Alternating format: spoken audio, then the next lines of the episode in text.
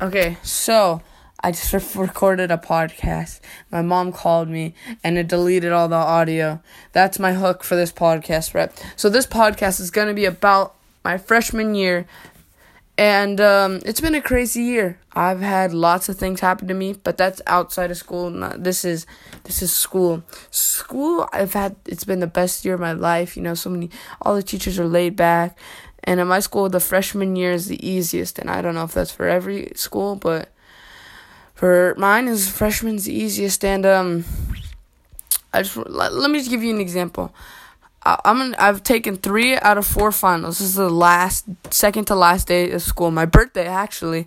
I'm trying to f- film more podcasts because podcasts are so easy.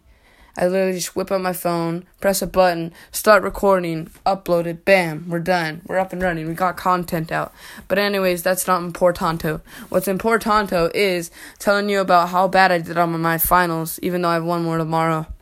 Alright, in math, I got a 30 out of 60. So that's half, 50%. No bueno. That's an F. Then I got um in Espanol. I took three finals, but on the biggest one, I got 33 out of 80. Out of 80. That's so bad. But and my grades my grades at a 79.99 and the teacher has me at a B, so I'm kind of lucky. I mean, I I I don't I'm not to get in trouble or anything, but I want to be at all A's and B's, which I'm at. And then I just took um intro to medical chemistry test today and that shit was hard, dog. She said she was gonna curve it because, and this is the teacher that farts. She farts in the class. She she's farted in the class before. I talk about it on my Instagram, and everyone's heard it, and everyone started laughing at it. It was the most funny thing ever. And so, anyways, I gotta she curved the test from 100, which how many questions it had, to 75 because the best person got 61. And I guessed on almost all of them because I didn't know him.